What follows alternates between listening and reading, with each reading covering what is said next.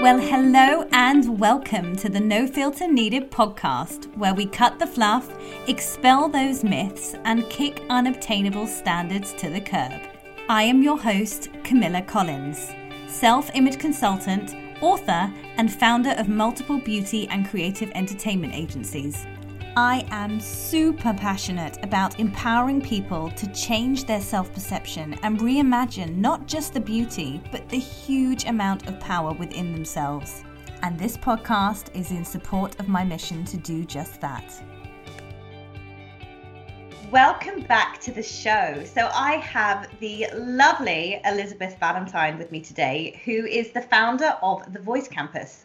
So Elizabeth works with entrepreneurs and business leaders to develop their public speaking and pitching and presentation and networking skills. I also have the pleasure of seeing her every Tuesday morning at 6 a.m. We're part of a group, accountability group. And so, yeah, we're on Zoom talking every Tuesday morning, which is just wonderful. But Elizabeth is a singer as well. She's toured the world playing in front of audiences, huge audiences, up to a million. She's sung for royalty. She's performed at Shepherd's Bush Empire, Hammersmith Apollo, Wembley, loads of amazing places, and she also lends her voice and coaching expertise to some of the biggest brands, so Apple, H&M, Just Eat, Fisher-Price, and my two particular favorites are Disney and My Little Pony. So welcome to the show, Elizabeth. It's so great to have you on the podcast finally. Oh, thank you so much, Camilla. I'm really excited to be here, and of course, as you said, you know, we get the pleasure of supporting each other and spending every Tuesday morning at 6 a.m. together. And it's such a great call, isn't it? Every time. Absolutely. So how did you, I know you've been singing from a very young age. So how tell us how you kind of got into all of it really, and the voice work and the coaching work that you do now. Yeah, so it's quite a funny story. I mean, yeah, as you say, you know, I have been singing pretty much since before I could talk, really. I've been paid to sing since I was 8 years old. But my big childhood dream was always to be a Disney voice. You know, I would do all the voices, not just the princesses, you know, but all the witches and all the characters. And I would obsessively, you know, I had the Little Mermaid book, you know, where it goes, and you have a tape and a book. Do you remember those? Yes, and I when remember it goes, those. You turn the page in the book. And I mean, yeah. So that was always a big dream. And then as I was growing up, I became more and more focused on the music. When I was 18, I moved from Denmark to London to pursue music. And I was in various bands. And I kind of forgot about the voiceover stuff because I was just all about singing and performing, which was amazing. Then when I was doing my degree at the London College of Music, I got a call from an old flatmate who was the brand voice of one of the largest Danish TV channels. And he was like, oh, Elizabeth, we're looking for a freelancer who can cover like sick days and holiday. Do you want to come and do a voice test? And I was like, yeah, sure. I mean, at first I was freaking out and going, oh, but I don't know because I'm studying full time. And I was also touring with Right Said Fred at that point and working 20 hours in a pub. Wow. But I spoke to the leader of my course and she was like, just say yes and then you'll figure it out. So my very first voiceover job was live on Danish national television going, and next up this evening, we've got the new episode of blah, blah, blah, blah, whatever that was. And one of my friends said, but don't you remember you always wanted to be a voiceover artist? And I was like, oh my God. So I did. So now I have been the main brand voice and script writer for that TV channel since 2011. And I love it. But after a couple of years, I was like, oh, I really want to do, you know, the character voices. So all the funny characters that I always used to play as a child. So I did a little show reel and then Fisher-Price called and I got to be the voice of some of their big toys, their puppy and the sis. And you know, they're the ones, they're like the teddy bears and then you press its stomach and it goes, I love you. And then you And then you press, the ear, and it goes, "That's my ear. My ear is blue." And so cool. I know. It's just, it's so much fun. And because I'm a singer, I get to sing all the songs in those crazy, ridiculous voices. So now, I mean, I've done countless toys for them. I've done toys for My Little Pony, which I love, because the music actually in the My Little Pony toys is great. So I was doing all the voiceover work, all the performing, but at the same time, especially after I finished uni, and, you know, I kind of went into a bit of a black hole after you come out of uni, and you're sort of like, oh my God, I've worked for this for, you know, 3-4 years. Now what? And I went from having been performing every day, touring around the world, just having so much fun, to having to go into an office. It was a TV studio office, but it was still an office every day. So that kind of just, you know, left me in a bit of a black hole. And I thought, whoa, I'm going to need to do some work on myself.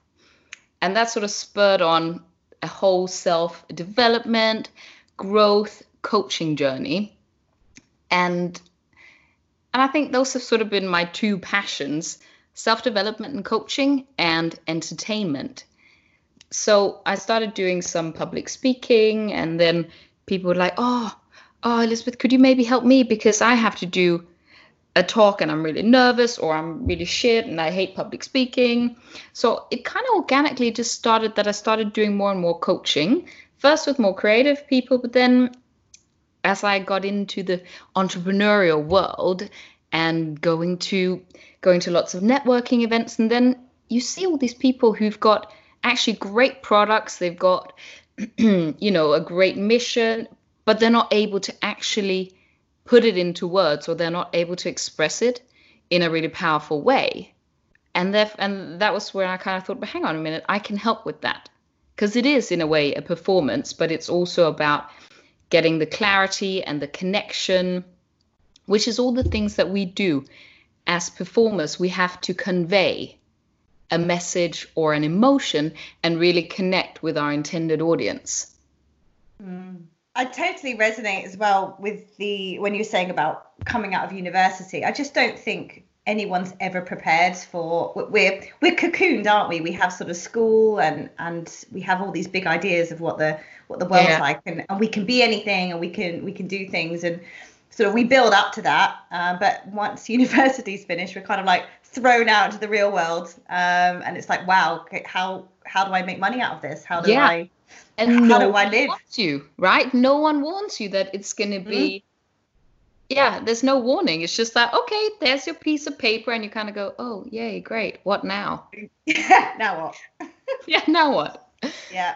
I think every single person goes through that. And then it's a whole new journey, isn't it? Kind of navigating that and sort of finding your way, which it sounds like you've had a journey with and carved out a really lovely way of helping people through your own experience, and puts you in touch with lots of different industries as well, different people. So how do you help people kind of overcome fear of public speaking, and just build we have that in common, the whole confidence thing and building confidence. How do you do that with people? I mean, it's interesting. Of course, people come from different, you know, there's different reasons why people are afraid. One of the first things I sort of just reassure people is that you being afraid of public speaking is a perfectly sane and natural response. It's actually your body and your brain that's trying to protect you. You know, because back in the day, you know, if you were in a tribe, and if you were evicted from your tribe, you know, there's no one to watch over you whilst you're sleeping. You can't hunt big animals, so you can't perhaps get all the food and sustenance you need. If you get ill, there's no one to look after you. Basically, you are screwed, and you will die if you get evicted from your tribe. Now, when you go to do something like public speaking, because you are putting yourself in a position where you are open to rejection. So it triggers a very, very old part of our physiology that is like, oh my God, I need to keep you safe. Mm.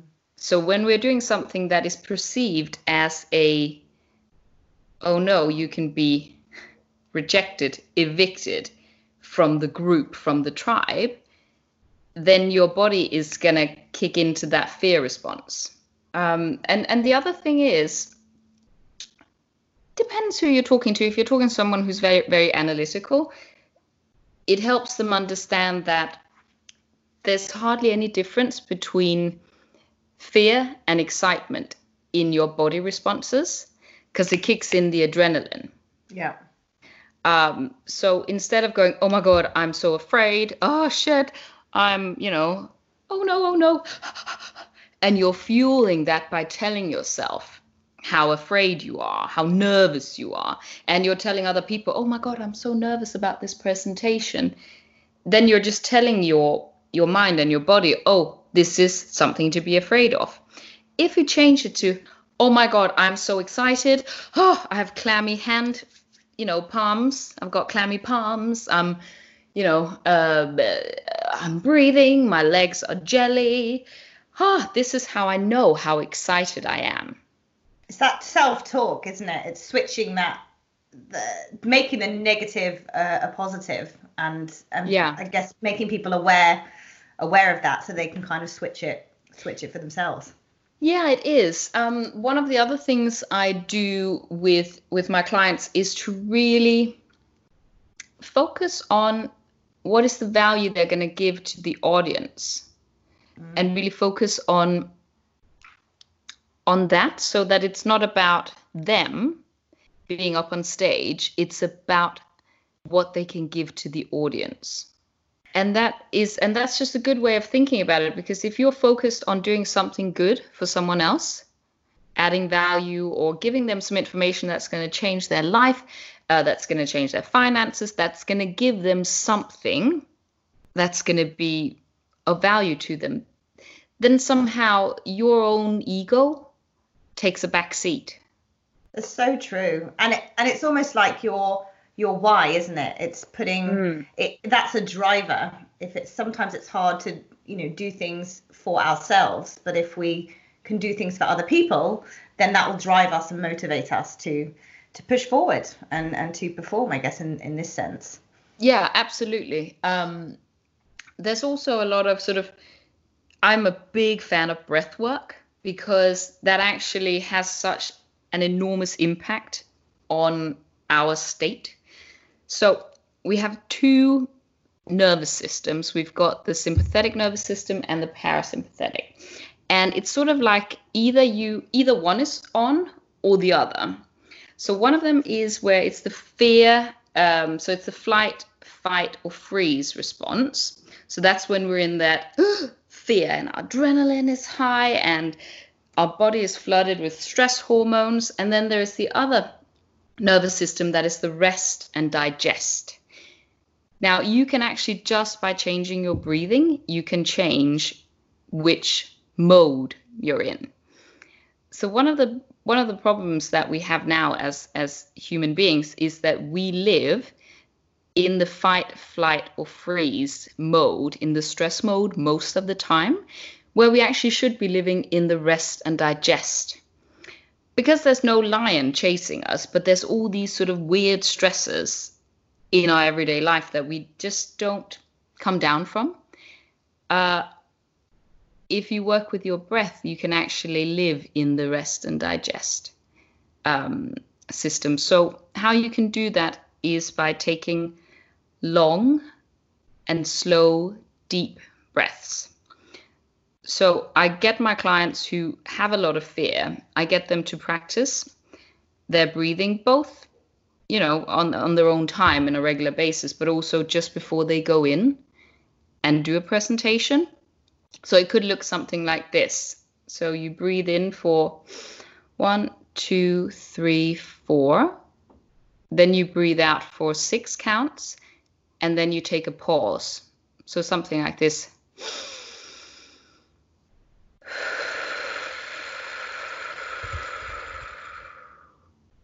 and then you pause. And if you just do that for 1 to 2 minutes, you're basically telling your body everything is fine. There's no danger here. Your mind might still be going, "Wah!" but actually you're just informing your body that you're safe.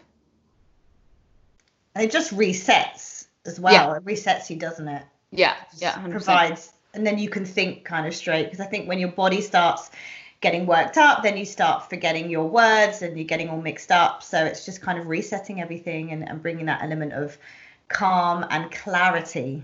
Yes. As to where you are, what you're doing. And as you say, everything is okay. Yeah, everything is okay. And you're so right, because we can't make our best decisions when we're in panic mode. Mm. We just can't, because we are just thinking about survival right now, but we're not making long-term good decisions. 100%. Yeah, it blocks out all that higher thinking, doesn't it? You know, all the creative thinking and kind of sensible thought processing. None of that's happening when you're in a state of panic. Your body's firing off all kinds of responses to threats that, as you said, aren't there no lions or cheetahs or immediate physical danger around us. But, you know, our body doesn't know that. It's just the same response to an audience. Yeah, absolutely. And I would say that, you know, in general life, I mean, things are very stressful at the moment, but we have to, you know, with the pandemic and everything that's going on in the world is pretty crazy right now. But that's why it's so important for you to just center yourself every day. Mm. And even if it is just for a couple of minutes that you just stand and breathe, or sit and breathe. That's the other, who was I talking to? Oh, I can't remember. Doesn't matter.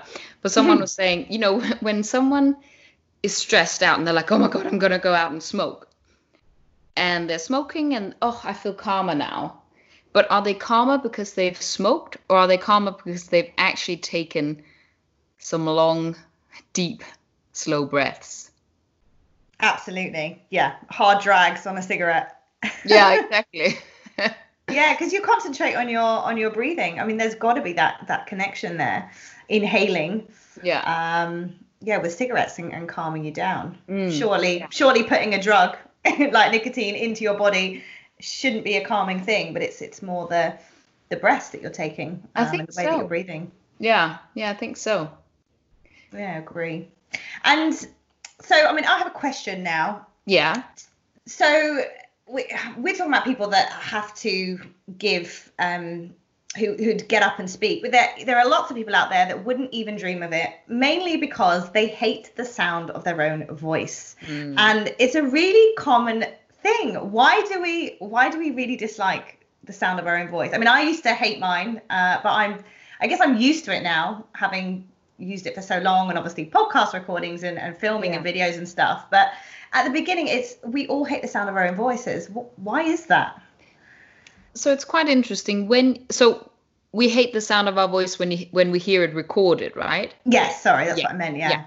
Well, there's a very natural explanation for that. When we're just talking, you are hearing your voice in two modes, because you're hearing it obviously through your ears, but you're also hearing your voice from inside your head.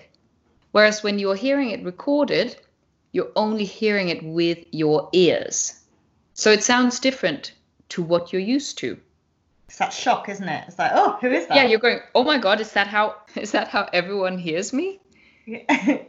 And it kind of is. But I would say, I mean, obviously I have listened to myself been recorded for so many years that I have just gotten used to it. But sometimes I still listen to my voice and go, oh, Christ almighty. But it's just about becoming familiar and falling in love with your voice. But that takes a little bit of courage. It takes a little bit of discomfort. That's why also when we look at videos of ourselves having done something, I mean, sometimes it's so cringeworthy that you're just like, oh, my God, I can't even look at it. But that's the fastest way of learning. And I'll tell you, when I was doing my degree at the London College of Music, in one of our classes, stage technique, we would be filmed every other week doing a performance. And then the next week, we would look back at our performance and, let's be honest, rip it to shreds in a kind way. But still, you would be forced to look at yourself and nitpick. You would give feedback, the teacher would give feedback, and then your peers would give feedback. And it wasn't great, but my God, did we improve. And we were so quickly able to go, I see, that doesn't look good. Okay, next time, I'm just going to adjust it slightly so it works better. That's a great exercise with everything to improve. Yeah, that's how we grow. That's how we learn and grow, by analysing what we're kind of doing. But there's a right way and a wrong way of doing it, isn't there? You know, there's constructive criticism, and then there's, you know, beating yourself up and talking to yourself negatively, or abuse from someone else. You know, it can with them about your work. For sure. I mean, I would always preface this by being, who are you listening to? Who are giving feedback? Are they more knowledgeable than you, or aren't they? And also you have to see, do they have your best interest at heart? Because some people don't. And that's just how it is. Some people don't want to see you succeed, and they will want to bring you down, because if you're doing something great, or if you're doing, sticking your head above the sand, or you've decided to make a run for whatever it is you dream about, and if they're not, they might want to sabotage you, because you improving yourself makes them feel shit about the work that they're not doing. 100%. That goes for everything. I'm just thinking of things that or even like drinking, if someone's exercising, a good friend goes on like a regime, and you have other people trying to tear them down, mainly because it points out flaws in them, and they want to be in their kind of comfort zone. So it's always good to be mindful about how other people are perceiving it. Absolutely. But I mean, going back to the looking at your own work, I mean, I hate looking back at my own work. Actually, I'm just like, oh no, do I have to? but I know that when I do, I mean, none of us like looking at our blind spots, because it makes us feel stupid, and no one likes to feel stupid. But it's about how much do you want to improve? Because sometimes you might just be like, I'm happy with it as it is. I don't actually want to put more effort in. Mm. And that's okay too. But it depends I guess it just depends. I've actually had a recent experience of this during lockdown. I was filming a series of videos, and they're only about 10 minutes long for Emblaze magazine. Yeah. It's not magazine, it's going to be a membership now. And the first lot of videos, I was like, okay. I mean, they took me like the entire day to do, and really it wasn't that much, like getting it right. It's fine doing short, sharp bits, but obviously long form content, and once you lose it, you're like, start again. Yeah. And I sent all these videos over, and I got some really nice feedback. She's like, may I make some suggestions? I'm like, absolutely, I can take it. And basically, I kind of had to re-record them all again, and it's just, I was so annoyed, because I was like, for God's sake. But anyway, I did them again. They probably would have used the first ones, but I thought, no, let's try again. And the second lot, I felt so, like, when I compared the two, there was just such a huge difference. Mm. And if I'd left it at the first, which I could have quite easily done, because they would have done, I wouldn't have had that growth to the second. Yeah. And it's really made me, up my game and sort of understand where I was going wrong. And obviously I've got great feedback to kind of navigate on. But I think it's trying again, is that you get that feeling of accomplishment, and you learn and you grow and you get better. And it's practice, isn't it? And practice makes perfect. Yeah. You know what? It really does. And I think that good for you for being like, hey, you know what? I'm going to take the feedback on, and I'm going to do it again. Because let's be honest, not everyone would. So I think that was really awesome that you did that. But yeah, practice does make perfect. And the other thing about fear is, generally when you've done something enough times, it starts becoming familiar, and then you stop being so afraid. 100%. That's how we overcome fear with everything. Yeah, with most things. I mean, sometimes there are some underlying other issues that doesn't happen. Like, you know, for instance, Adele, she's terrified still of singing, even though she's sung so much on stage. But yeah, most of the time when we've done something a few times, it's like, oh yeah, this is good. But on that Adele note, and in general of like performing, you almost need that adrenaline. You kind of need that fear or excitement, whichever way you're looking at it. Yeah. To do a good performance, and you know, feeling fear signals to us that we care about the thing that we're doing, and it makes 100%. Us, you know, it makes us stay on the ball and focused to do a good job. So we should welcome that, you know, a little bit, and yeah, to learn to manage it.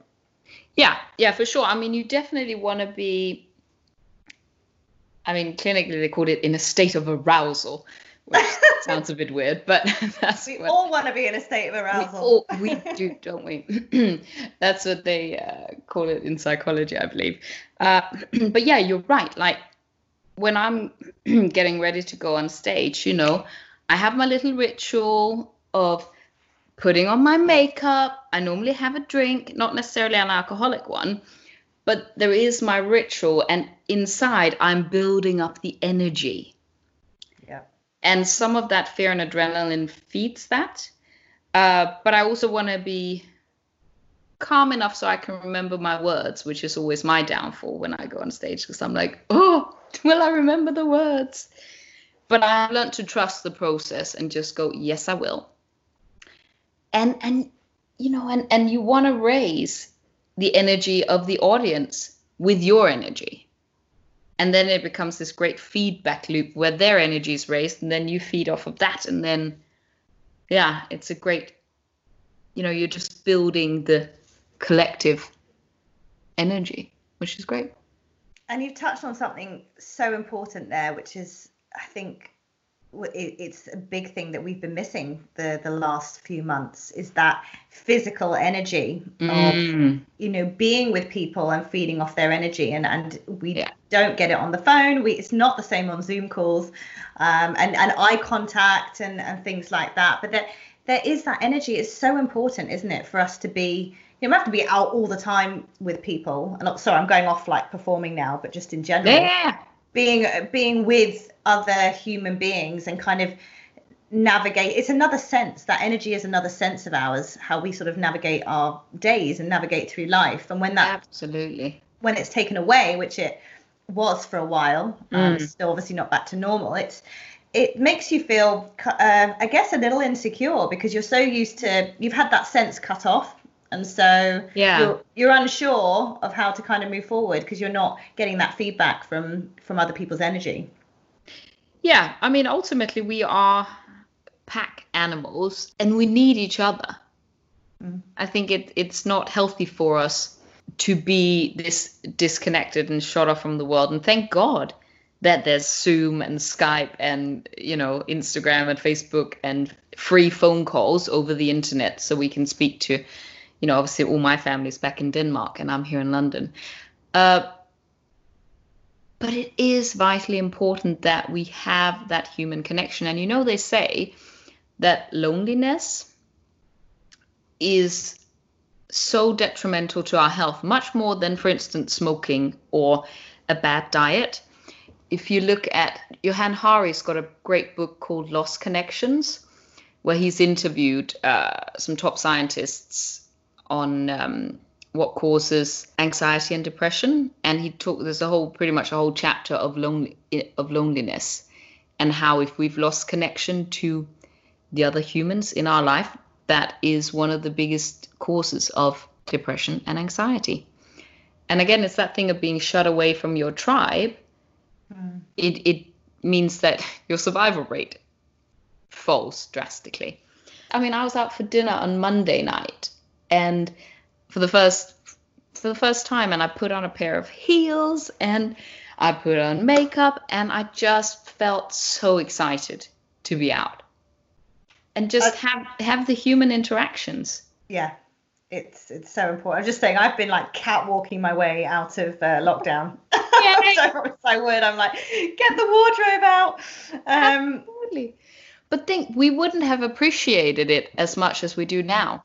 Yeah, absolutely. And that it's been a massive lesson in appreciation, hasn't it? For all of us, and the things, you know, that we want to keep in our lives and the things that we also want to let go of. I think a lot of people have been mulling over the last few months. Yeah. And I think that has been really good for us, especially, I mean, obviously, I know, you know, a bit about you and your lifestyle and me and how my life was before lockdown. And it was just go, mm-hmm. traveling here, traveling there, doing this, doing that, boom. And quite frankly, this has been the first time since I've been a child or a teenager where I've actually just been able to chill out. Yeah. And be intentional with your time. Yeah. And get back to some of those sort of cooking really healthy food, being quiet and really feeling whatever it is you are feeling that we've masked with all our busyness.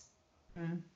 And I think that is, you know, can be uncomfortable, but I think it's really healing and very, very healthy for us. Absolutely. And I think it's been a big wake-up call to the many distractions that all of us have got in our lives, and all different things. But I think we've had our eyes open to what we are using as a distraction and had to kind of face those things and sort of wean ourselves off them as well. And sort of potentially changing topic here, but I know you've had some, I guess, body image struggles growing up. Like, I think every girl does, and lots of guys, every guy really. But it's also magnified. It would have also been magnified by the industry that you're in. And I just wondered how, you know, body shaming kind of came up back then, if it's any different now. I know you're kind of moved out a little bit in your coaching work, but could you talk a little bit about that and what you experienced and how you overcame it? I mean, so growing up, I wasn't fat, but I guess I was a bit chubby. But then when I've seen pictures of myself, I'm kind of like, I just look like a child, really. So, but there was a sense that I was a bit chubby, and, you know, I was bullied in school for being chubby because I guess they, you know, kids are cruel and they could see that, that's where we're going to poke because that's where it's going to hurt the most. And anyway, so I moved to London, as I said, when I was 18 years old, and I was in this pop electro band, and it was great. And for our first photo shoot, I shall never forget this, and I had short hair, and the photographer, who was, I guess, also trying to be a stylist, I don't know, she was like, oh, you should get hair extension. And I was like, oh, okay. So I went and got some hair extensions. I didn't know about it. They didn't look great. And then came in, and, you know, and there was a makeup artist who was doing my makeup, and so we get set up for the shoot. And this photographer, I mean, she must have been a very bitter woman. She literally shouted at me, going, "Suck in that stomach! Look at those arms! They're gonna look massive on the photos." And she was like, "Look at your nails! Why haven't you had them done?" And I was literally like, this is before the realm of my time of getting nails done. You know, I hadn't thought about it. But she was so mean. Wow. And I just thought, and I was, you know, I was probably 19 or 20 then. It's my first ever photo shoot. And that definitely sparked off a, oh my God, I'm too fat. Mm. And I was probably a size 8 or 10, probably a size 10. At this point. And so, you know, that kind of started off a, oh my gosh, I must exercise. I literally ate salad and porridge, I think. That was about it. Also because, you know, I didn't have any money, living in London and working in an art house cinema. But I was never enough. I was never thin enough or pretty enough or this enough or that enough. And I was constantly punishing myself. And I remember getting, I won't actually say who it is on air, but I got a job and I'd gone for the audition. It had been a big process and did the first rehearsal with the band. I was the backing vocalist. And afterwards, the PA phones me and goes, yeah, so they noticed, or they you know, made a comment that, you know, maybe you should lose some weight. And this was like 2 days before the first big show. And I just felt like shit. So I would, you know, exercise obsessively to the fact that I actually, you know, injured my back. And it was just never enough. I was just never enough and always feeling like I had to compensate. It's just crazy. And what do they expect to achieve? Particularly that last one, 2 days before, apart from knock your confidence and ruin your performance. And, you know, interestingly, so I did the performance and I killed it. And my weight was never mentioned again.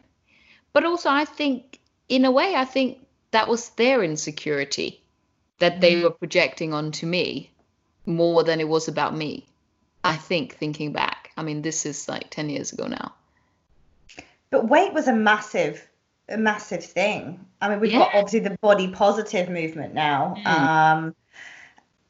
But yeah, it was, I mean, I don't know if these companies were scared that, you know, things wouldn't sell. It was the same with models and clothing, you know, unless we've got skinny models, we're not going to sell our clothes. And I don't know where on earth this all came from. But it was a big thing. Yeah. And I mean, it's really only, I mean, the last 5-6 years where I've become more and more aware of being like, am I punishing my body or am I loving my body? Because I think the body positivity movement is great. Because we shouldn't be shaming people, but I also think that being healthy and fueling our body with good things is a must. Absolutely. And we're all different, you know, shapes and sizes. We do have different frames. And, you know, I believe we should be playing to that, not trying to change that. So, you know, if you have the ability to, you know, some people can put on muscle, some people can't.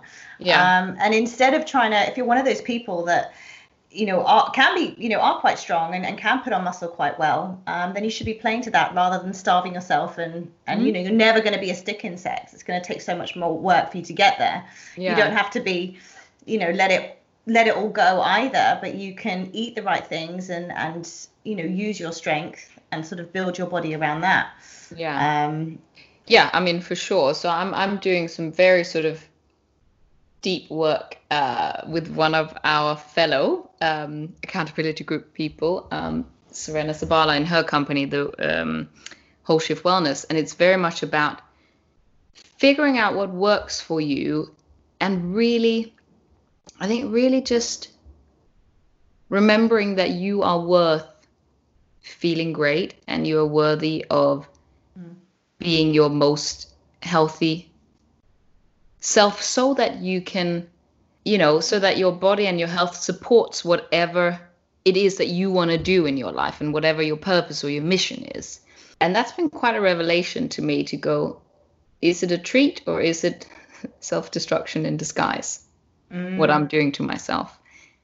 And that's how we speak to ourselves, and everything we do is like, is this nurturing me or is this damaging me? It's those questions that we ask ourselves, you know, it's that self-awareness. And I think questions are the greatest thing. I mean, I can give myself the Spanish Inquisition multiple times a day, going, well, hang about, why do you want to do this? Is this a good idea? You know, why, how, what, where's this coming from? You know, and the more questions you ask, the further down you go, and the more you sort of dig, and then you uncover some quite often random beliefs that aren't true and that stem from other places. So yes, you really do. Yeah. and then you might find that, oh, hang on a minute, this is what my mother says. This is actually not me. Or this is some weird belief that has arisen from a piece of evidence that I had when I was 11. But is this true now when I'm, you know, 36? Probably not. So examining what our belief system is, I think is very healthy. Absolutely. Yeah.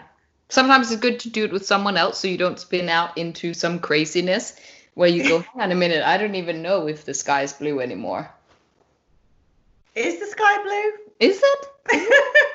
Today it's a bit cloudy. I know, it's a bit rubbish today. I remember doing an art project actually where the sky was blue and I've forgotten it. But it's something to do with the reflections and I don't know. I'm going to look that up. With the, I don't know, with the UV maybe. So, something like that. It's just blue. It's fine. We'll take that.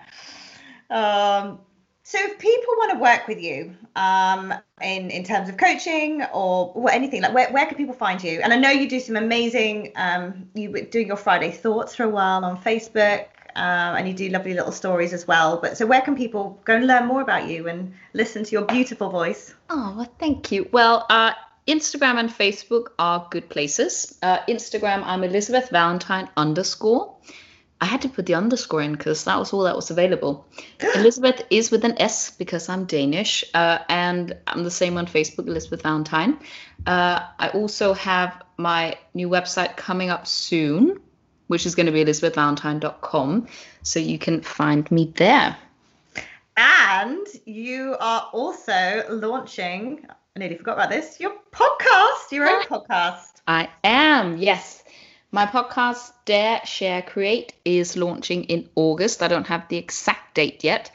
It's launching in August, and it's based on the values of my company, actually. So dare to go after your dreams, share your gifts with the world, and create the life that you want.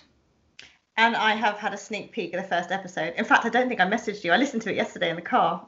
It's amazing, guys. So you have to go and check it out. Oh, thank you. So yeah, really excited for that. And it's short little, they're going to be quite, well, you're going to maybe have some interviews in there as well, but they're going to be short, insightful, bite-sized pieces. Yeah, exactly. It's going to be a mix of sort of, bite-sized pieces where we talk about one topic, and then I'm going to dive deep with guests who really embody these three values of, dare, share, and create. Love it. Love it. So exciting. Thank you so much, Camilla. Thank you. It's been so great to have you on. I'm so glad we finally got around to doing this. I know, me too. And, I'll be speaking to you in a few days. Well, I'll speak to you most days anyway, but I will definitely see you bright and early on Tuesday morning. Exactly. Can't wait. Have a great weekend, my love, and I'll speak to you soon. Thank you. You too. Bye. Bye.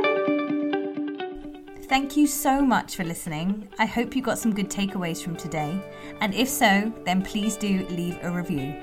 Make sure you subscribe so you don't miss an episode. And you can find further insights and tools over at CamillaCollins.com.